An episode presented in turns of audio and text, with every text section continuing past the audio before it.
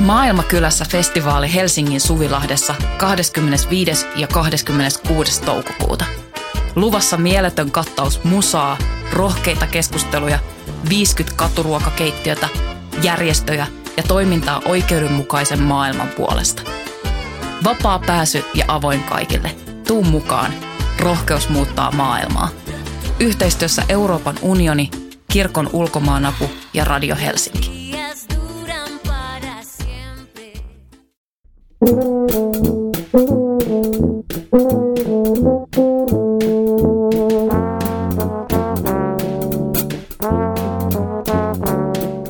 Tervetuloa Voimalehden julkaiseman teatterin politiikkaa ja politiikan teatteria podcastin pariin. Minä olen Voimalehden kustantaja ja toimittaja Tuomas Rantanen. Tässä podcastissa käsitellään esittävän taiteen teosten yhteiskunnallisia merkityksiä samalla vähän politiikkaakin liittyvää esittämistä. Tänään täällä Voiman studiossa keskustellaan teatterin ajankohtaisuudesta ja yhteiskunnallisuudesta vasta valitun kuuteatterin uuden taiteellisen johtajan Juho Mantereen kanssa. Tervetuloa Juho. Kiitos paljon. No niin, teatterissa on tapana, että ennen enskaa ei kauheasti toivotella onnea, mutta jonkinlaista tsemppiä tässä tekee mieli silti toivotella. Miltä tämä haaste tuntuu? No jännittävää. Tänään meillä on ensi ilta tota, kuuteatterilla muutaman tunnin päästä, että jos Jota... puhun jotain tosi sekavaa, niin menee jännityksen piikki. Joo, se on uusinta ensi ilta. Tänään tosiaan 29.4. tämä nauhoituspäivä. Ää, ja se on toksinen kabaree, joka jää aika pahasti koronan jalkoihin. Miltä se tuntuu nyt, kun se saa sitten jo isolle yleisölle esille?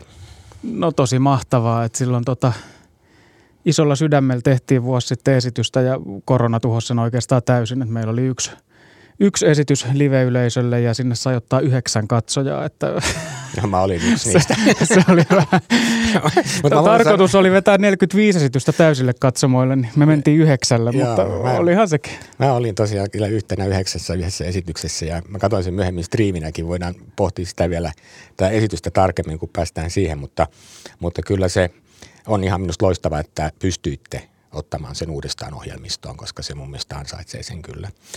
Mutta jos puhutaan tästä kuuteatterista vielä vähän sen, niin, niin kuuteatterihan on aina tämmöinen – sitä yleensä aina sanotaan sukupolviteatteri, kun silloin vuonna 90, kun Raivion veljekset ja, Raivion veljekset ja tuota, mm, ää, Heikki Kujanpää oli yhdessä perustanut sen ja siihen tuli sitten sen oman ikäluokan teatteriväkeä tekemään, tekemään sitä juttua. Ja se on sellainen teatteri, jonka mäkin koen teki sukupolviteatterin, että mä oon nähnyt niitä esityksiä Skavabölen poista lähtien ja tunnistan sen niin kuin tavallaan oman ikäpolven tekijöiden tekijöiden niin kuin kotipesänä. Mm. Ja, ja musta on niin kuin kiinnostavaa, että siellä tosiaan tapahtuu tämmöinen sukupolven, sukupolven vaihdos, mitä sä nyt edustat mitä suunnassa määrin. Kerro vähän siitä tunnosta, että miltä tämä tuntuu hypätä tämmöiseen taloon. No valtava hienolta ja valtavan jännittävältä, että itkettää ja naurattaa. Et siis sehän on valtavan palvottu, palvottu teatteri ainakin omalta kohdaltani, että on ollut tosi hienoa käydä katsoa siellä esityksiä. Ja, ja sitten kouluaikana sain tehdä yhden kandi, kandiesityksen sinne ja maisteriesityksen sinne puolikuun puolelle, että se tuntui silloin jo tosi makeelta, että saa hengittää niin kuin siellä mm. niiden ikiaikaisten seinien No ei nyt ihan ikiaikaisia ole, 90 niin kauan. Mutta mä olin silloin kolme vuotias. tässä on tämä sukupolvi. Ja, ja, onhan se nyt oikeasti niin, että kyllähän niin kuja pitää kaataa ja pitää vaihtaa. Että kyllähän niin kaikki, kaikki niin tietyllä tavalla mm, institutionalisoituu. Että jos mä nyt olen vaikka Voimalehden kustantajamalla 20 vuotta, niin ei se ole sama asia kuin silloin, kun aloitettiin. Että, niin. Ja sama se on kuuteatterillakin, että omat kaarensa siinä isossa kaaressakin on aina ollut ja on ollut hetkiä, jolloin, jolloin jotenkin niin kuin sisäinen olettaisin ainakin näin ulkoapäin katsottuna, niin, niin toisinaan niin kuin menee lujempaa kuin toisinaan ja ihmisen pitää vaihtua, se kuuluu mun mielestä taiteen, taiteen luonteeseen, eikö vaan? Se on musta tosi rohkea teko niiltä ikään kuin ottaa näin, tehdä näin voimakas linjaveto, että meikäläinen vasta valmistunut mm. kaveri ja muutama mun ikäinen näyttelijä siinä mukana, että selvä uusi, uusi askel. Joo, sinnehän tuli siis Satu tuli Karhu ja Miro Lopperi ja Olli Riipinen ja Anna-Sofia Tuominen tuli uusina näyttelijänä. Mm. Ja noista vissiin noin muut, paitsi toi Satu Tuuli, niin on sulla tuossa toksisessa kapareissa, eikö vaan? Joo, ja Satu Tuulinkin piti olla, mutta se ei sitä aikataulusyistä onnistunut, että se on jotenkin tosi kivaa päästä. Me ollaan kaikki luokkakavereita teatterikoulusta, että meillä on niin kuin aika pitkä yhteinen historia, niin koulussa jo löydetty semmoinen yhteinen tapa toimia – niin se, että saa jatkaa sitä tuolla kentällä, niin on kyllä siistiä. No se varmasti toimii, kun tämä on luonteeltaan ollut siis tämmöinen ensemble-talo, niin siinä mielessä niin tota, se varmasti vahvistaa sitä, jos on niin kuin tämä tiimiluonne jo mukana, mukana alun perinkin.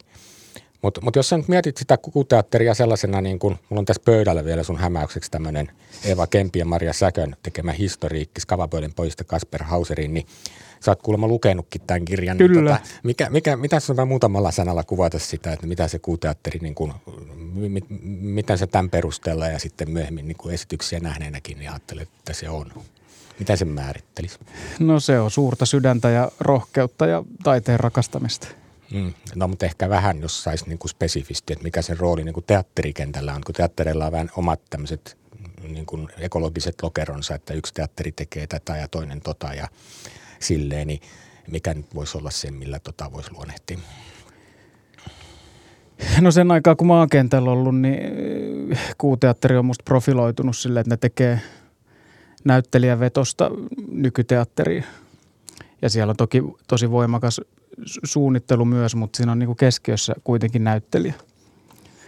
Ja ei ole ikään kuin ihan perinteisintä mahdollista, vaan ikään kuin jotain uutta suuntaa. Mm. Ja se on musta helvetin mielenkiintoinen niin kuin lokero siinä mielessä, että on nykyteatteri, mutta ei kuitenkaan käänny pois ikään kuin ihmisestä. Mm, mm. Niin sille on kyllä paikkansa. Ja onhan ne koko ajan ottanut niin kuin – hemmetin rohkeasti nuoria tekijöitä sinne, siis Aksea ja Sasia ja muita, Akse Pettersson ja Saara Turunen ja, mm. ja näin päin pois, että kyllä se niinku rohkeus on musta siinä niiden DNAssa mm. tosi vahvasti. Ja usein ajatellaan, että niin Helsingin teatterikentässä on niin kuin sille tietyllä leveleillä toimivia, niin kuin, niin kuin instituutiolevelillä toimivia tahoja. Että on niin kuin tietenkin kaupungin teatteri ja kansallisteatteri on tämmöisiä niin omassa sfäärissään olevia, joiden resurssit on tietysti vähän niin kuin toista luokkaa. Ja sitten tulee niin kuin usein tämä kerros, missä on niin kuin kuuteatteria, ryhmistä ja komteatteria. Mm. Ja, ja sitten jossain määrin Takomokin on siinä, vaikka onkin vähän heikommin resurssoitu. Mm. Ja sitten sen alla on sitten nämä vapaat ryhmät, jotka toimii niin kuin huomattavasti heikommilla resursseilla. Ja samat tekijäthän näissä niin kuin hyppelee esityksistä toiseen ja elää sitä omaa juttua, mutta niin kuin tämän tyyppinen kerros on mun mielestä niin kuin havaittavissa, tunnistakseni mistä mä puhun. Joo. Miten, miten sä itse oot ajatellut siinä tai miten sä oot kokenut niin kuin siellä loikkineessa? No siinä vaiheessa, kun oli koulussa, niin se tärkeä juttu oli vaan se, että pääsee tota, tekemään esityksiä. Mm. Ja nyt kun aloittaa tätä, tätä pestiä, niin se on itse asiassa edelleen se tärkeä juttu. Mm. Että niin kun hyvien rakkaiden ihmisten kanssa taiteen tekeminen, niin se on se, mikä mua ajaa. Mm se, että sitä saa nyt tehdä kuuteatterilla, niin on ihan sairaan makeet. Kyllä, kyllä. No, on siinä pieniä eroja ollut siis historian sivu, että joku kaupungin teatteri ja kansallisteatterin ohjelmisto ei aina ole ihan niin, sanoisinko, konservatiivista ja vanha-aikaista kuin mitä se oli niin kuin 20-30 vuotta sitten. Et nythän kansallisteatterikin ottaa koko ajan niin kuin ohjelmistonsa myös nuorten tekijöiden ja uusien tekijöiden vähän haastavampiakin juttuja. No siis noihän menee jotenkin aalloissa, että onhan ollut aikoja, kun vaikka HKT on ollut tehnyt tosi proge-juttua ja mm. kansis myös. Ja, ja sitten päinvastoin, että on ollut aika semmoisia mm. pölyisiä aikoja, että varmaan se kuuluu tämmöiseen niin kuin evoluutioon. Että. Mm. Ja sitten iso näyttäminen tietysti aina täyttäminen jollakin voi olla oma haasteensa, että, no just näin. että löytyy, sitten, löytyy sitten yleisöä kaikelle. Ja itse ainakin olen sitä mieltä, että kyllähän se on niin kuin hyvä, että vaikka itse tykkää enemmän tämmöistä kokeilevasta ja kokeilevasta avantgardistisestakin touhulusta, niin tota, kyllä se on hyvä, että kaikille teatteriyleisölle on niin kuin omat esityksensä siinä kokonaisuudessa. Mutta mitä sä nyt eh, tuumailisit, tai mitä sä kuvaisit tämän hetken tätä nykyteatteria, kun sä sanoit, että niin kuin teatterikin sen tyyppisenä eh, arenana esiintyy, niin, niin mitä, mitä nykyteatterissa nyt tapahtuu? Mitä, mikä on kiinnostavaa? No ihan nyt musta tuorein kehitys on se, että tarinat on ikään kuin tulossa takaisin, mikä on musta ihan mielenkiintoinenkin juttu, että aika pitkään ollaan niin kuin etäännytty tarinasta ja tarinan kerronnasta ja mulla on semmoinen perstuntuma, että se on niin kuin tulos jollain tavalla niin kuin nuorten tekijöiden mukana takaisin, että halutaan myös kertoa kerta kaikkia tarinoita niin kuin ennen vanhaa ja mä huomaan, että se itseäkin kiinnostaa jollain tasolla, että se on niin ikiaikainen perinne ikään kuin se tarinan kerronta. Siinä on jotain kaunista. Jos miettii jotain eri opisesitystä, siis Akse Petterssonin mm. ohjaama E.L. Karhun kirjoittama juttu, joka oli niin kuin klassiseen – tekstin uudelleenkirjoitus ja siinä on kyllä se tarinan hakeminen jokseenkin niin kuin työlästä sen niin kuin muodon kautta. Se oli niin vahvasti muodolla puhutteleva esitys, mutta onhan siinäkin se tarina. Vai oliko tämä, onko tämä niin kuin ehkä poikkeus tuosta, mitä sä ajattelet? No on, se, on siinäkin musta aika selkeä tarina. No kyllä se on ihan luettavissa sieltä. Toki, no. toki siinä on paljon muutakin, että se on vaan niin kuin, että mm. puhdas tarina, mutta niin kuin, ei, ei se ole myöskään ikään kuin musta niin kuin selkeä irtiotto niin kuin tarinan vetosuudesta. Että, ja jokainen tekee omaa juttuaan. Että varmaan se aina sitten jälkikäteen vasta löydetään, että mikä nyt on ollut meidän aikamme se mm. suuri linja, mutta tältä musta tuntuu. Joo. Ja sitten semmoinen, mitä mä itse ollut huomaavina, niin kuin siinä toksisessakin se näkyy, että tyylilajeja ajetaan yhteen aika sillä ronskisti ja hauskasti ja epä, en, ei ennakkoluuloisesti. Mm. tunnistatko sä tämän ajatuksen? Joo, se on varmaan semmoinen mun, se oikeastaan makuasia, että tykkää niin kuin tehdä vahvoja kontrasteja ja rinnastuksia ja ikään kuin leikata tunnelmasta toiseen, niin hmm. varmaan se liittyy niin kuin tuohon. Ja toksisessahan vielä, kun siinä on sellainen niin kuin musikaalialustakin tietyllä tavalla, että se oli musta niin kuin siinä mielessä mahtavaa, että siinä oli niin kuin perustarinaa jollakin lailla tämmöinen dystoppinen niin kuin ympäristöherätys tai ajatus siitä, että ihmiskunta kävelee kohden kuiluja ja sitten sen sisällä tapahtuu niin kuin hyvinkin monenlaisilla niin kuin eri keinoilla kuvattua asiaa. Että, mm. Ja, ja tota näin. Haluatko sanoa, mä yritän nyt johdatella sinua sanomaan jotenkin siitä erilaisten niin kuin eri aineksista ja tyylilajien niin kuin yhdistämisestä? No se, sehän on niin kaoottinen soppa se toksin ja kabare, varsinkin se valmistusprosessi. Meillä oli varmaan seitsemän, kahdeksan tuntia ikään kuin valmista materiaalia, mistä ruvettiin sitten sommittelemaan esitystä. Ja jossain vaiheessa tajuttiin, että no kyllä me joku tarinakin halutaan tähän, niin mm. ikään kuin se on aika silleen sommittelemalla tehty, että no tämmöisiä palikoita ja tämmöisiä asioita ja miltä nämä tuntuu. Että osin, osin tehty älyllä, mutta aika paljon myös niin kuin – vaistolla ja tunteella, että tuntuu hyvältä, että tämmöiset asiat on rinnakkain ja yllättävät asiat. Ja toki mitä sanot noista tyylilajeista, niin vaikka musikaali – kerta kaikkiaan on itselleni rakas tyylilaji, vaikka onkin niin kuin... Mä vihaan musikaaleja. Niin, mutta no, juuri, juuri tämän takia mä tykkään sanoa, että mä rakastan niitä, koska kaikki itseä kunnioittavat ihmiset vihaa musikaaleja. Mutta mä oon nähnyt kyllä yllättävän monta hyvääkin musikaalia. Tuosta mä tykkäsin erityisemmin. Niin sitten mä vihaan vielä aivan erityisen paljon niin tämä improvisaatioteatteri mm. ja kaikkea tätä, mitä telkkarista tulee nykyään, että missä näyttelijät pannaan niin ahtaaseen tilanteeseen, ne raukat keksisi siinä kiireessä muuta kuin jotain jotain niin kuin huonoja vitsejä tai yleensä ne on niin kuin alatyylisiä, koska sinnehän se hädässä ihminen tarttuu ja niin mm. edespäin. Mutta niin kuin tässä sun esityksessä käytettiin myös nimenomaan parodioitiin tätä improvisaatioteatteria ja sitä tehtiin myös hirvittävän hyvin. Kyllä. Et se on musta niin kuin häkellyttävää. Haluatko siitä kertoa niin kuin prosessista jotain? No joo, siis kaikki lähti siitä, miksi siihen päädyttiin ylipäätään tuohon impro, oli se korona. Hmm kevään aikana mulla oli edellinen esitys Rakkaani Konan Barbaari, mikä ikään kuin koronan takia joutui suuriin vaikeuksiin. Ja me oltiin Turussa hotellihuoneessa Miro Lopperin kanssa näyttelijän kanssa katsottiin telkkaria aika lohduttamistunnelmissa. Ja sieltä sattui silloin tulee tämmöistä aika synkkää mm. TV-viihdettä ja tuli vaihtelen niin häijy olo, että, että, että, että missään ei ole mitään järkeä. Että nyt vaan lopetetaan kaikki. Ja. Kyllä, kyllä. Niin jotenkin siitä lähti tämä ajatus. Mä halusin sitten kirjoittaa sinne niin kuin sitä viihdettä mukaan tähän kuuteatteriesitykseen. Mm.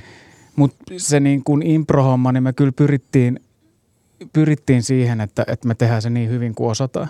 Että se parodia ei, ei tule ikään kuin pilkan kautta, vaan, niin kuin, vaan, vaan sitä kautta, että, että me jumalauta treenattiin sitä viikkotolkulla – ja, ja meillä oli Miiko Toiviainen, joka on aivan loistava näyttelijä ja, ja tosi kokenut. ihan älyttömän hyvin. Siis se Miiko versio siinä, kun oli yksi niistä esityksistä, missä se sitten siinä esitys, minkä mä näin, niin esitti kaupan kassalla olevaa tuota Suomen pääministeriä Marinia, joka haaveilee tulevaisuudessa ja suomalaisten pelastamisesta. Niin että paitsi, että se nyt sitten oli sisällöllisesti aika koskettava se koko biisi, se patettinen niin kuin musikaalijuttu. Mä olin niin kuin aivan tohkeessa, niin se kyllä toimi tosi no, hyvin. se on fantastinen, mutta Miiko coachasi sitä meidän porukkaa ikään kuin, että impro lainalaisuuksista ja toki teakista se on monille tuttu, että hmm. siitä se sitten ja toki siitä, että mitä siihen ympärille ripotellaan. Että mm. Siitähän se kompositio tavallaan tulee siinä esityksessä, että siinä on niin paljon sitä ihan niin kuin härskiä viihdettä ja sitten jotain niin kuin aivan muuta. Niin, niin ja sitten se on niinku riipaseva semmoinen dystopiakuva, että me ollaan tosiaan niinku avaruuslaivalla, joka on niinku tuhoutuvan maapalloa pakoon lähdössä tai ylipäänsä noin metaforisti ajatellen, niin ollaan niinku ihmisen, ihmiskunnan äärirajalla ja sitten me mietitään tämmöistä aivotonta viihdettä, katsotaan sitä televisiossa, joka kuitenkin niin kuin esitetään hyvin. Että, Niin. että kyllähän se mun mielestä niin kuin siinä on niin kuin monta palikkaa ristiin ajettu aika kiinnostavalla tavalla. Joo. Kyllä, kyllä. Ää, mutta mä voisin kysyä sulta sitten vähän sun teatteritaustaa, että ää, missä vaiheessa sä ylipäänsä keksit, että susta tulee teatteri-ihminen? Öö, No se ei tavallaan ollut oma valinta, kun oli vuosi 90 silloin, kun kuuteatteri perustettiin, niin äiti oli perustamalla, perustamassa Hyvinkäällä tämmöistä harrastajateatteria. Ja siihen aikaan mä en ollut päiväkodissa tai missään, niin mut otettiin sitten kolmevuotiaana sinne harkkoihin mukaan ja kun ei muuta keksitty, niin laitettiin näyttämölle. Mm, mm. Että tavallaan siellä niin kuin hyvinkääläisessä harrastajateatterissa mä oon sit ollut niin kuin kolmevuotiaasta asti aikuisikään, että siihen teatteri on niin kuin kasvanut. Kyllä, kyllä. Että ei niin kuin, ramppikuume on niin kuin semmoinen vähäisempi. No sitä luulisi, Vaiva. että se jännitys tota helpottaa, mutta mä huomaan, että vuosi vuodelta jännittää vain enemmän ja enemmän. Ja, tosin nyt te tarvitse itse olla niin usein lavalla vissiin. no ei onneksi. Mutta jos sä sieltä niin kun sait kipinän siihen touhuun, niin kerro vielä niitä valintoja, että sitten kun sä ajattelit, että niin kun lähdet opiskelemaan teatteria, niin mitkä ne sykäykset siihen oli vai oliko se vaan ajopuuna kellunut koko tämä homma? No kyllähän mä niinku taidetta kohti on mennyt, mennyt koko ikäni, että mä suoraan lukiosta pyrin teakkiin, mutta en päässyt. Niin sitten pyrin musiikkiteknologiaa opiskelemaan ja ikään kuin olin sitten musiikkihommissa ja päädyin kansallisteatteriin äänimieheksi ja, tai ääniteknikoksi ja sitä kautta sitten olin kansiksella muutaman vuoden ja sitten siellä alkoi tulla aika jotenkin semmoinen olo, että nyt jos mä en jotain repäse, niin mä oon täällä eläkeikään asti. Mm. Sitten päätin vielä kerran hakea teakkiin ja satuin pääsee ohjaajalinjalle ja nyt ollaan tässä. Yes, yes. Entäs jos sun pitää sanoa joku käännekohta vielä siinä ohjaajahommissa ja muissa, niin missä kohtaa sulle tuli se olo, että niin tämä homma toimii, että tähän on oikeasti mun laji. Silloin kun sä löydät niin tavallaan ne välineet ilmaista omaa ajatusta, niin onko joku esitys mielessä, mikä olisi ollut semmoinen, missä niin kuin, hitsi, tämähän on, niin kuin, nyt tämä nyt tää niin kuin homma toimii. No, kehtaako sitä kertoa? No kerron silti. 2007, jolloin mä ollut siis parikymppinen, enkä juurikaan Helsingissä nähnyt teatteriin, niin päädyin kansikseen katsomaan Christian Smedsin Tuntematon sotilas-esitystä. No. Ja mä en kerta kaikkiaan ollut tiennyt, että teatteri voi olla semmoista, koska mun juuret oli kuitenkin siellä hyvinkään niin kuin kesäteatterityyppisessä meiningissä. Ja se teki niin ison vaikutuksen se esitys, että sitten kun mä menin junalla takas kotia, niin unohdin jäädä hyvinkään asemalla pois, kun oli niin pääpyörällä. Että Mm, oli se, niin kuin, se on tavallaan yksi käännekohta, että ymmärsi, että, että teatteri voi todella olla elämää suurempaa. Joo, siinähän oli, se oli tosi kiinnostava esitys monellakin tapaa, paitsi että se on tämmöinen ikoninen kansakunnan kaapin päälle tuleva teos, joka etukäteen tietysti kaikki kulttuurihenkilöt arvosteli myttyyn sen jo ihan jo sen takia, että joku uskaltaa tehdä jotain, mitä oli kuultu mukaan näyttämällä olevan tai olikin. Mm. Mutta, mutta että niin kuin, kyllähän siinä esityksessä oli just näitä tämän niin kuin uuden ajan teatteri niin kuin ratkaisuja tämmöisiä, missä hyödynnettiin videoita ja muita silti, niin kuin teatterin ehdoilla, että ne oli niin kuin rakennettu kokonaisuudeksi. Ö, Haluatko nostaa siitä jotain sellaista, mitä sä oot ehkä hyödyntänyt itse myöhemmin? No se, mikä siinä on mulle jäänyt mieleen, on ikään kuin se puhdas energia Mm, mm, ja riemu, joka sieltä näyttämöltä ikään kuin virtaa yleisöön. Ja Mm. ikään kuin jotenkin se, että yleisönä saa ottaa osaa tuommoiseen niin riemukkaaseen tapahtumaan, niin on musta jollain tavalla mm, mm. tosi tärkeä teatterissa. Ja mitä Aristoteles sanoi, että teatterin tehtävä on ikään kuin palauttaa elämänhalu, niin mulle se jollain, jollain tasolla hyvät esitykset tekee juuri tänne. Tulee semmoinen olo, että no ehkä tässä vielä hetken aikaa jaksaa. No, ton, ton, tunnistan kyllä hyvän teatterin määritykseksi. Toi on itsellekin tärkeää. Jotenkin tuntuu, että on niin kuin elänyt yhden minielämän siinä välissä, kun on sen kaksi-kolme tuntia ollut siellä ja Juuri näin. ko- kokenut sen kaaren, niin sitten taas jaksaa putputtaa tätä omaa juttuaan. Mutta mut mä tota sitä vielä tuosta tuntemattomasta muistan siis, ei ole montakaan viikkoa, pari, viime viikolla vissiin just kollegalle kerroin, kerroin tota, että tarinaa sitä, miten siinä on se kohtaus, missä Lahtinen vetää sitä pulkkaa ja tässä tapauksessa se kipeä niin kuin lyhtypylvää sen niillä niin kuin puhelinpylväs korjaajien niin kuin niillä jalkahaarukoilla, mm. painelee sinne, vetää pulkkaa perään ja samaan aikaan me nähdään siellä takana niin kuin livekuvaa tai ei livekuvaa, mutta tämmöistä nauhoitettua kuvaa niin kuin Irakin sodasta tai jostain muusta vastaavasta. Että se oli niin kuin jollakin lailla, siinä on niin kuin yhtäkkiä siihen näyttämökuvaan kun rakennettu hirveän monta kerrosta päällekkäin. Kyllä. Ja tämmöisiä kerroksellisuuksia, mitä teatterissa voi, voi tehdä samaan aikaan, niin se on mun mielestä kyllä aika vahvaa. Kyllä. Ja, ja kieltämättä kyllä toksisessa kabareissa on mun mielestä myös niinku semmoisia, että siinä niinku näkee tavallaan niinku se pohjatarina ja sitten siinä on tämä tämmöinen niinku parodiallinen pinta ja sitten siellä voi olla se musiikki, jolla voi olla oma merkityksensä ja, ja, ja, ja mediakritiikin näkökulma esimerkiksi. Mm. Mä tein arvion siitä toksisesta kabareista, niin silloin mä viittasin siihen tuota, vi, viittasin tähän Brookerin, tota, mikä se on tämä televisiosarja, muistaakseni Netflix-sarja, otas nyt mulla tulee oikosulku. Nyt en saa kiinni. No, anyway, kuitenkin niin mediakritiikki siinä mun mielestä jotenkin tuli olennaisesti esiin se, että minkälaisia niin kuin tämmöisiä totalitaarisia, fasistisiakin piirteitä sisältyy tämmöiseen tavalliseen niin kuin, mm. vaarattomaan viihteeseen. Kyllä. Haluatko siitä sanoa jotain? No varmaan se, mä niin kuin tunnistan itsestäni sen valtavan halun kuluttaa ja viihdettä, että en mä ole siinä mielessä mitenkään se yläpuolella, että mähän on oikein niin kuin mm. tosi television suurkuluttaja ja niin kuin kaiken mahdollisen niin kuin roskan. Ja sitten samaan aikaan maailmantilanne on niin kuin välillä niin lohduton ja mm. ahdistava, että se niin kuin ristiriita oli musta mielenkiintoinen, minkä etenkin silloin korona, pahimpaa koronamyllyä aikaa huomasi, että, mm. että janoo sitä viihdettä ja samaan aikaan voi aivan helvetti huonosti ja on niin kuin lohduton ja toivoton olo. Mm. Niin tämä niin kuin, äh, ristiriita. Kyllä, kyllä. Ja, ja, ja just nämä näiden tosi televisioiden tämä jatkuva pudotuskilpailu niin kuin jollakin lailla tässä maailmassa, missä niin kuin kamppaillaan muutenkin jotenkin pärjäämisestä viimeiseen saakka, niin sen metaforan se on aika, aika kova. Kyllä. Ja, kyllä. Äh, Mutta sä oot tehnyt näitä, näitä tuota, viittauksia tähän tämmöiseen niin kuin television kulttuuriin muuallakin, että paitsi toi rakkani Conan Barbari – Onko se muuten kokonaan kuollut se esitys vai tuleeko se, näenkö mä jossain, että se olisi tulossa Tampereen teatterikin? Se oli, oli siellä viime kesänä. Oi, mä katoin sen. Niin ja, ja nämä on nämä korona-ajat tämmöiset, että niin, kyllä. harmin paikka siis. No se oli kiva, että saatiin siellä vetää, koska siellä Turussahan se vähän niin kuin jäi, jäi sekin esitys koronan jalkoihin sitten lopulta. Että. Joo, kyllä, kyllä. Mä just mä kooklasin sen, niin se näkyy se, se mutta mä katsoin, oliko se tämän vuoden ohjelmistoa vai? Oli varmaan viime vuotta, Se oli viime, viime vuoden juttu. Mutta mä äskettäin mä näin sitten tuolla virusteatterissa tämä August Strindberg-sovituksen Pelikaanen. Joo. Niin sekin oli mun mielestä rikastettu erilaisilla tämmöisillä niin kuin pienillä viitteillä tämmöiseen niin kuin toisenkin sortin kulttuurikuvioon. Haluatko kertoa siitä?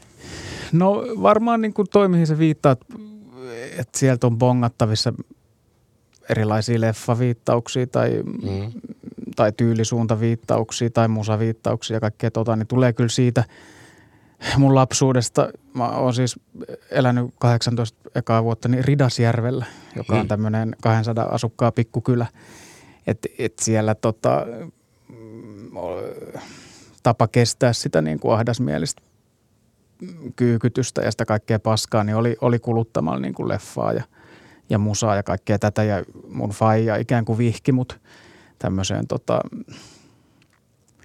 Hollywood-klassikoiden maailmaan, että et se on niin syvällä mun DNAssa noi elokuvat. Että väkisinkin se varmaan vuotaa. Niin kuin siinä Pelikaanissa on aika voimakkaasti tämmöinen 30-luvun saksalainen mykkäelokuva kyllä. läsnä. Joo.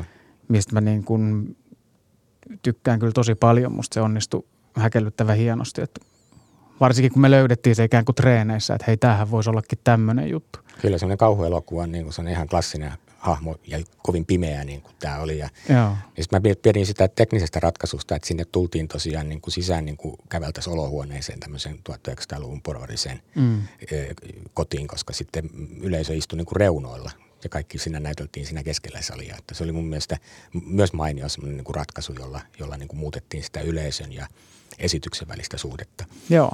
Ja sitten kun sieltä tuli sitten näitä erilaisia säväreitä niin kuin milloin mihinkin, että En mä ole varma, oliko tämä, mutta mun mielestä se, se Blade Runnerin Kriskin oli siinä niin kuin piirretty siihen yhteen hahmoiksi vaan ja kyllä, kyllä. tämän tyyppisiä. Ne oli musta aivan hillittömiä just sen takia, koska itselleni ne on tuttuja tuttuja tämmöistä. Tai se Terminator 2 loppu, mikä oli niin kuin silleen musta aika... No se oli, joo, se oli mulle, se oli mulle tärkeä. Näyttelijä kysyi, että onko se nyt ihan varma tästä? Joo, ei, kyllä se, se oli musta, musta mutta mut, mut se mikä on mun pakko sanoa, että niin kuin se voisi kuulostaa ihan banaalilta, koska näytelmähän on mieletön tragedia. Siis niin kuin todella vereslihainen niin kuin asetelma siitä, miten niin kuin perhe voi olla sisäisesti kylmä ja ihmiset toisilleen pahoja. Kyllä. Ja tätä puretaan. Ja sukupolvien välinen trauma. Lapset on niin kuin toinen alkoholisoitunut ja toinen on tunnevammainen tai molemmat on tunnevammaisia.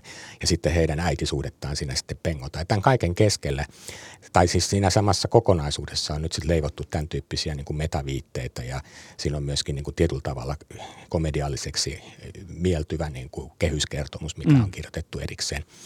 Mutta silti tämä kaikki on mun mielestä niin kuin se vahvuutta korostaa se, että se aito tragedia ei ole kadonnut minnekään. Et näyttelijät vetää ihan niin kuin nastalaudassa silloin, kun niin kuin tavallaan sattuu. Että et siinä ei ole siis kyse niin kuin komediassa mun mielestä, tai niissä komediallisissa aineksissa, että ne jotenkin niin kuin halveeraisi tai vedäisi mattoa alta sitä pääteemalta. Mutta miten sä oot onnistunut tekemään sen tai teidän ensemble? No ihanaa, että löysit sen tuolla tavalla. Musta ylipäätään teatterissa se komiikka ja hauskuus on aika tärkeää, että se ikään kuin auttaa riisuu yleisöltä niitä suojia ja ikään kuin rentoutumaan ja vähän avaamaan sitä sydäntä, niin sittenhän mm. sinne voi sen tragedian tikarin iskeä. Mm. Niin mm. mun mielestä Strindberg sopii siihen hemmetin hyvin, että se on niin raju, raju näytelmä.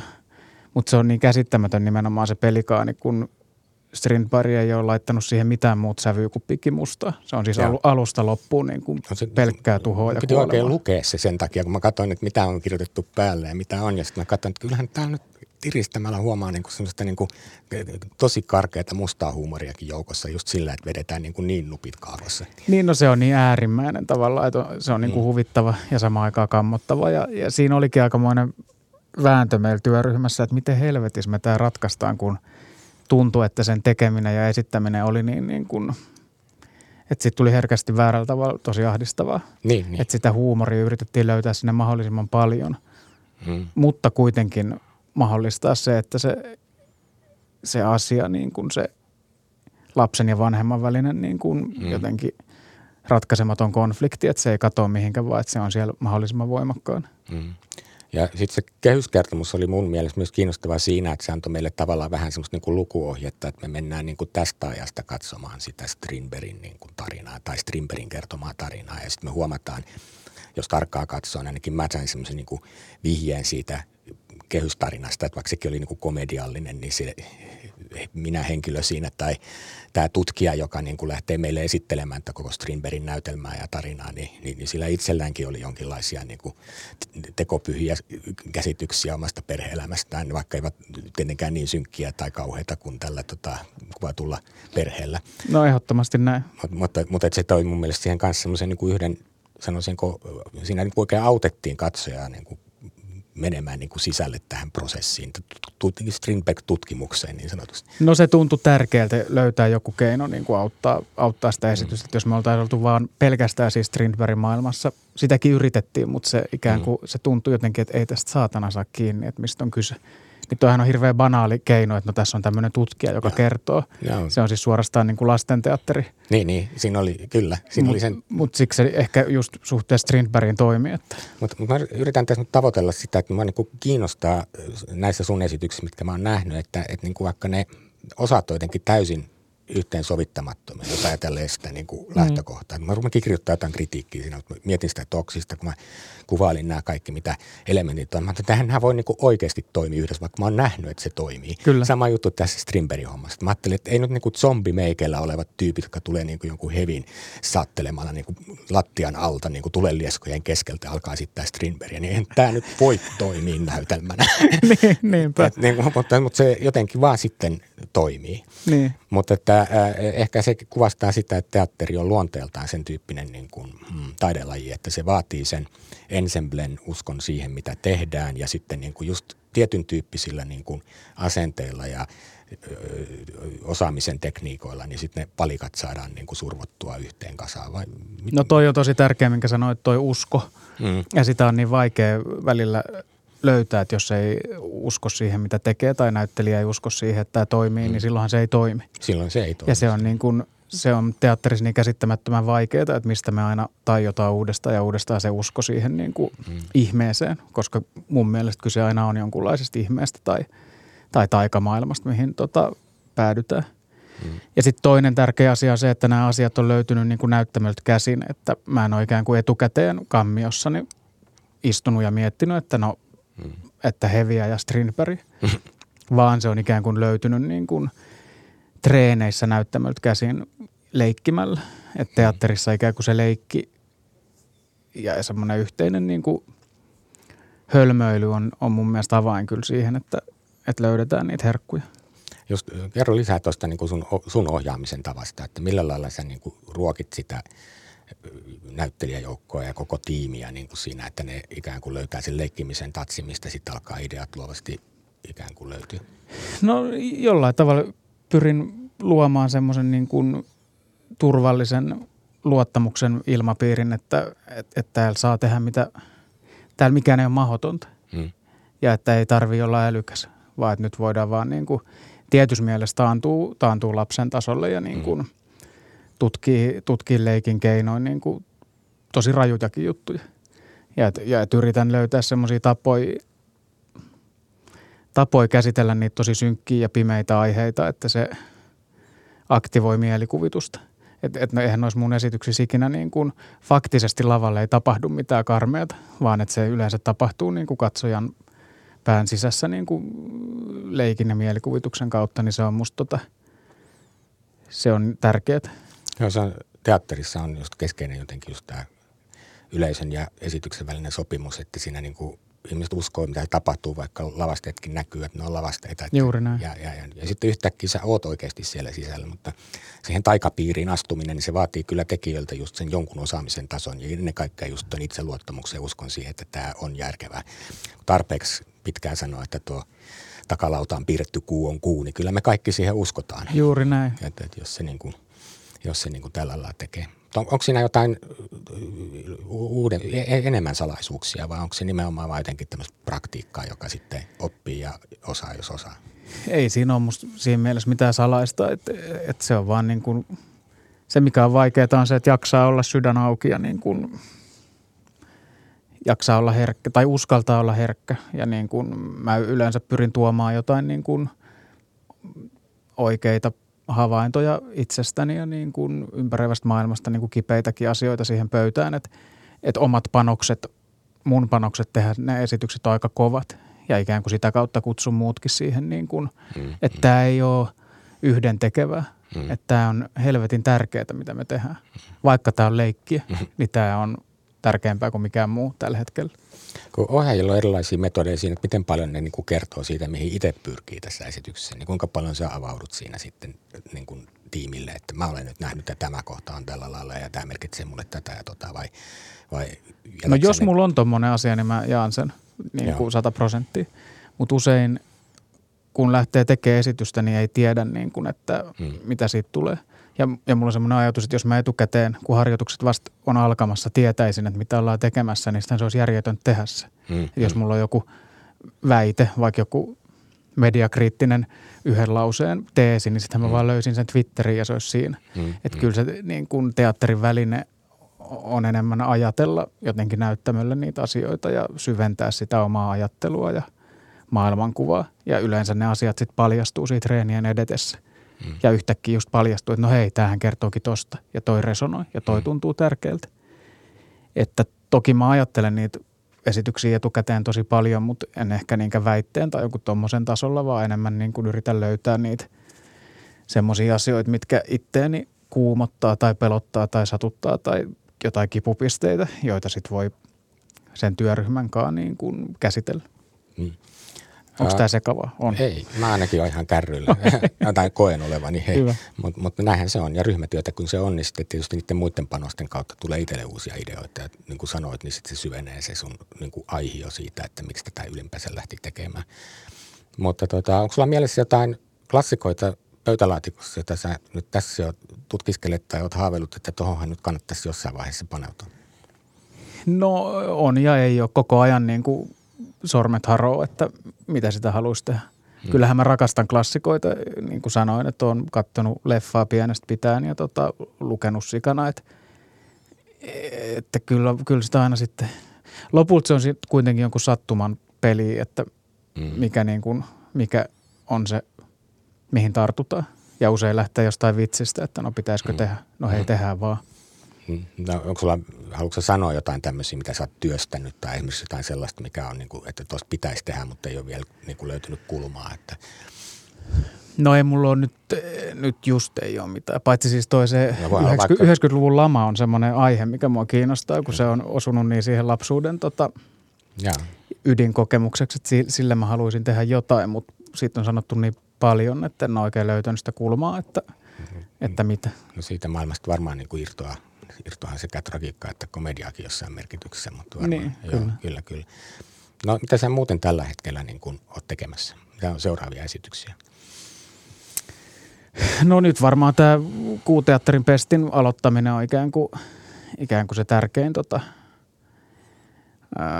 tärkein asia orientoituu siihen. Ja niin se alkaa vuodenvaihteessa. Vuodenvaihteessa, joo, mutta toki tässä nyt on jo semmoista pientä orientaatio- ja tutustumistaloa ja ihmisiä, että et siihen mä haluan niin kuin keskittyä. Joo.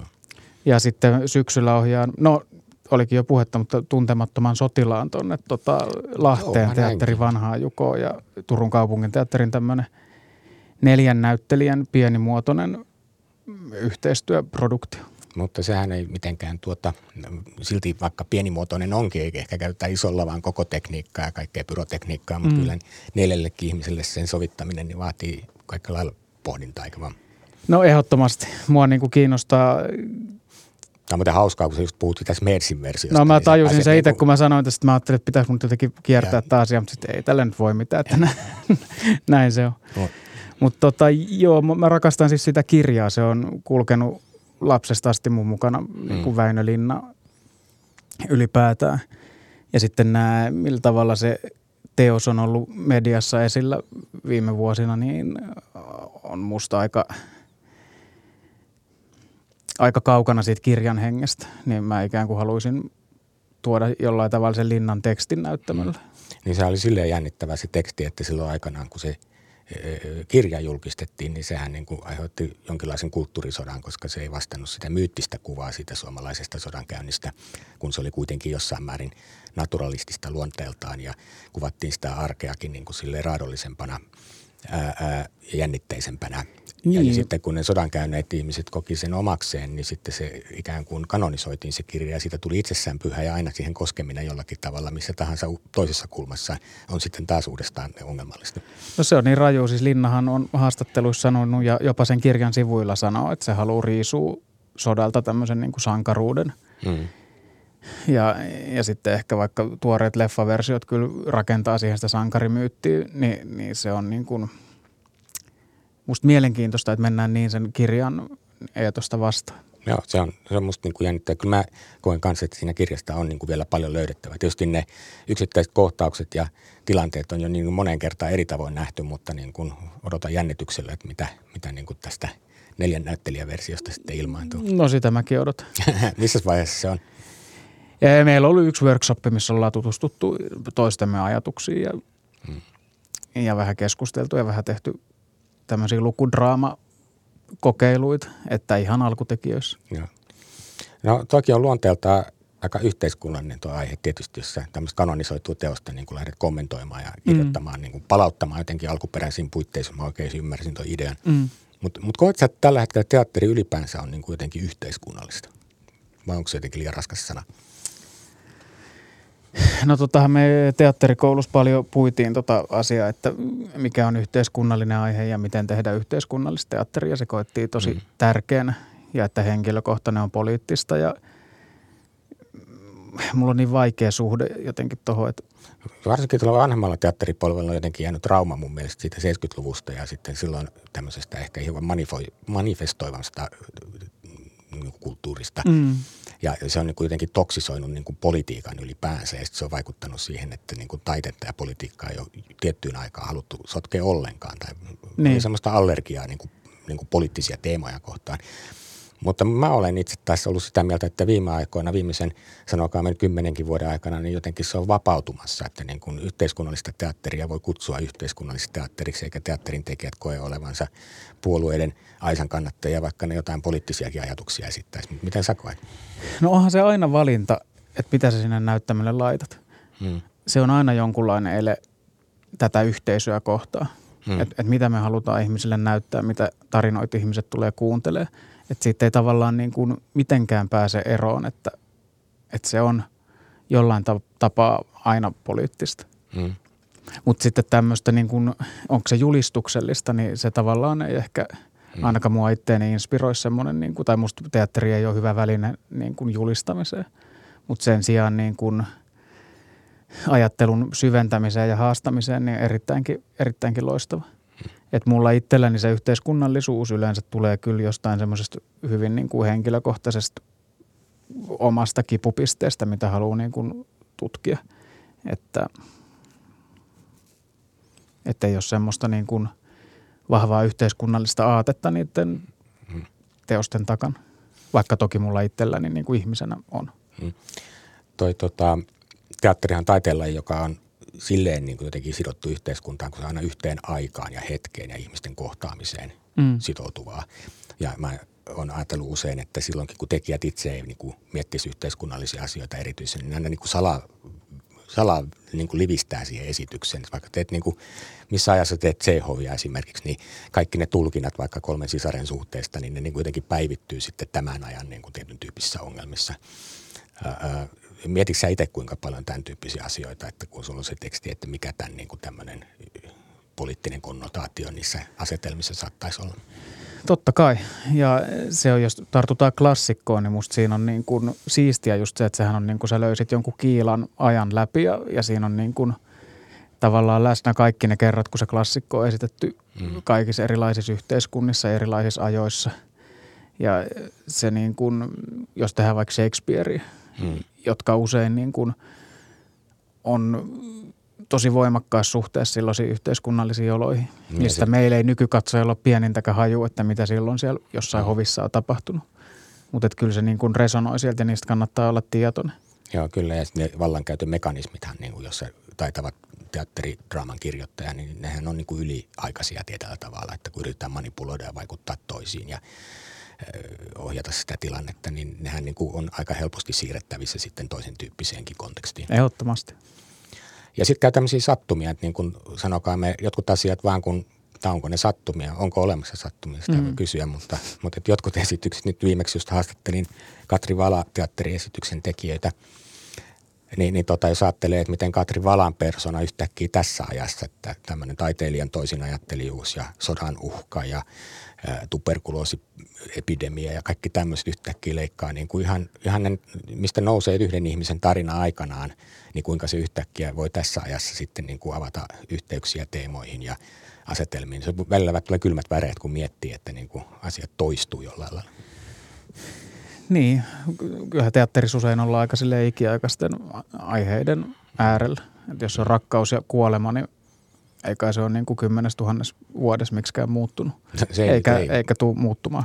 No se, se ei ehkä, mutta niin kuin, jos nyt ajattelee nyt vaikka, hmm, ajatellaan vaikka koronaepidemiaa, mm. niin, niin millä lailla sä ajattelet, että se näkyy millä viipeellä, millä tavalla se vaikuttaa vaikka uusien teatteriesitysten tekemiseen? Et varmaan se teema jotenkin tunkee sinne, mutta – tuskin nyt tyypit rupeaa mitään kamuja ruttua kaikki tekemään. Mutta mut, mut, niin kuin silleen, että mut et, onhan tämä muuttanut jotenkin oleellisesti meidän niin kuin sosiaalisen kanssakäymisen pelisääntöjä ja konteksteja, niin jotenkinhan se varmaan välittyy. No, a, no ainakin rakenteisiin se vaikuttaa, että millä tavalla ihmiset jaksaa olla tällä alalla, hmm. miten rahoitus pelaa, millä tavalla ikään kuin sairaana töihin tulemiseen, mikä on – ennen vanhaa teatterissa ollut ikään kuin ihan semmoinen kirjoittamaton sääntö, että tö- mm. töistä ei olla poissa, vaikka olisi mikä.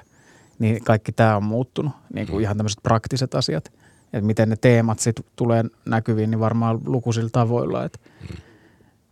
Mutta mä yritän johdatella sua ajattelemaan, mutta jotenkin miettiä tätä, että vaikuttaako niin tämä ihmisten niin sosiaalisen kohtaamisen ja yhteisöllisyyteen liittyvät jännitteet, jotka tässä on, niin – niin, niin tota, uskotko, että ne, ne tulee jotenkin niin kuin esityksissä esiin? Ajatellen siis vaikka sitä, että jos käsitellään niin kuin ihmissuhteita ja mm. yhteisön muodostumista ja tämän tyyppisiä asioita, niin onko, onko siinä tapahtunut jotain rakenteellisia asioita nyt tämän epidemian kautta, kun ollaan niin kuin pakotettu erillisyyttä ja yhtäkkiä on niin kuin uhka mennä vaikka baariin juttelemaan tyypeille, kun voi sairastua? No siis ihan varmasti toi tulee näkyy kaikessa taiteessa, mutta mm. ihan mahdoton ennakoida, että, että millä mm. tavalla, että, että mm. kun se jokainen sen sieltä omasta sielustaan sitten kaivaa, että, että mitä se tarkoittaa. Mutta kyllä toi mitä sanot, niin muus resonoi, mutta vaikea sanoa, että miten se sitten näyttämöllä näkyy. No, niin. En mä niin kuin, ei mitään haju. No niinpä, kukapa. Jee. Haluaisin sanoa, että minkälaisia yhteiskunnallisia teemoja sä osaisit ennustaa, että on tulossa näkyviin lähiaikoina? En halua ennustaa mitään, kun perseilleen menee kuitenkin. Mutta mm. tota. Mistä haluaisit itse nähdä niin kuin esityksen esimerkiksi, minkälaisista aiheista? No mua kiinnostaa kyllä, niin kuin sanoinkin tuossa aiemmin, se Ysäri-lama. Ja mm. mä oon siis 87 syntynyt, jossain oli tämmöinen tilasto, että me ollaan eniten tota masennuslääkkeitä syövä, mm. syövä tota sukupolvi. Ja, ja ilmeisesti johtuen siitä, että se siihen lapsuuteen osui aluksi siihen lama ja sitten 2000, oliko se tuli finanssikriisi ja kaikki tämä. Että et millä tavalla niin kuin tosi todet, yhteiskunnalliset tapahtumat on vaikuttanut niin kuin yksilöön, niin se niin kuin, siinä on jotain semmoista, mikä mua kiinnostaa niin kuin pohtia. Kyllä, tuo kuulostaa minusta kyllä ihan kiinnostavalta aiheelta. No, mutta nyt sulla on alkamassa tämä teatterin taiteellisen johtajan kausi. Mä jo kysyin, että minkälaisella niin kuin ajatuksella sä oot tähän lähdössä, mutta haluatko vielä niin kuin jotenkin, oletko sä piirtänyt ranskalaisia viivoja jotenkin niin kuin tästä eteenpäin? No aluksi mä haluan tutustua siihen porukkaan, se on niin kuin tärkeintä. Ja sitten ikään kuin löytää sinne, mitä me yhdessä halutaan lähteä tekemään, mutta, mutta jollain tavalla olla sydän auki teatterille ja taiteelle ja jotenkin saada se niin kuin talo myös auki, että sinne niin kuin ihmiset tulisivat. Musta se teatterin voima on kyllä siinä yhteisön kohtaamisessa ja että sinne saataisiin erilaisia ihmisiä ja että se yhteisö voi niin kuin ikään kuin jollain tavalla toteutua siellä pimeässä huoneessa, niin musta se on hieno. No, tämä on vaikea aika just sen takia, kun toi, no just toi koronajuttu aiheutti just sen, että ihmiset niin kuin ei uskaltanut ostaa teatterilippuja, että vaikka niin kuin oli halu jo mennä, mutta kun monta kertaa peruutettiin, niin mm. on sellainen olo, että kestää aikansa ennen kuin taas ostaa sen uuden lipun. Et vaikka saa rahat takaisin, niin se pettymys siitä, että se esitystä ei ollutkaan, niin tota, se lahaa siellä takana. Että nyt meidän täytyy varmaan yhdessä tehdä kaikki voittavamme, että me saamme ihmiset takaisin teatteriin. No sitä toivotaan ja, ja yritetään.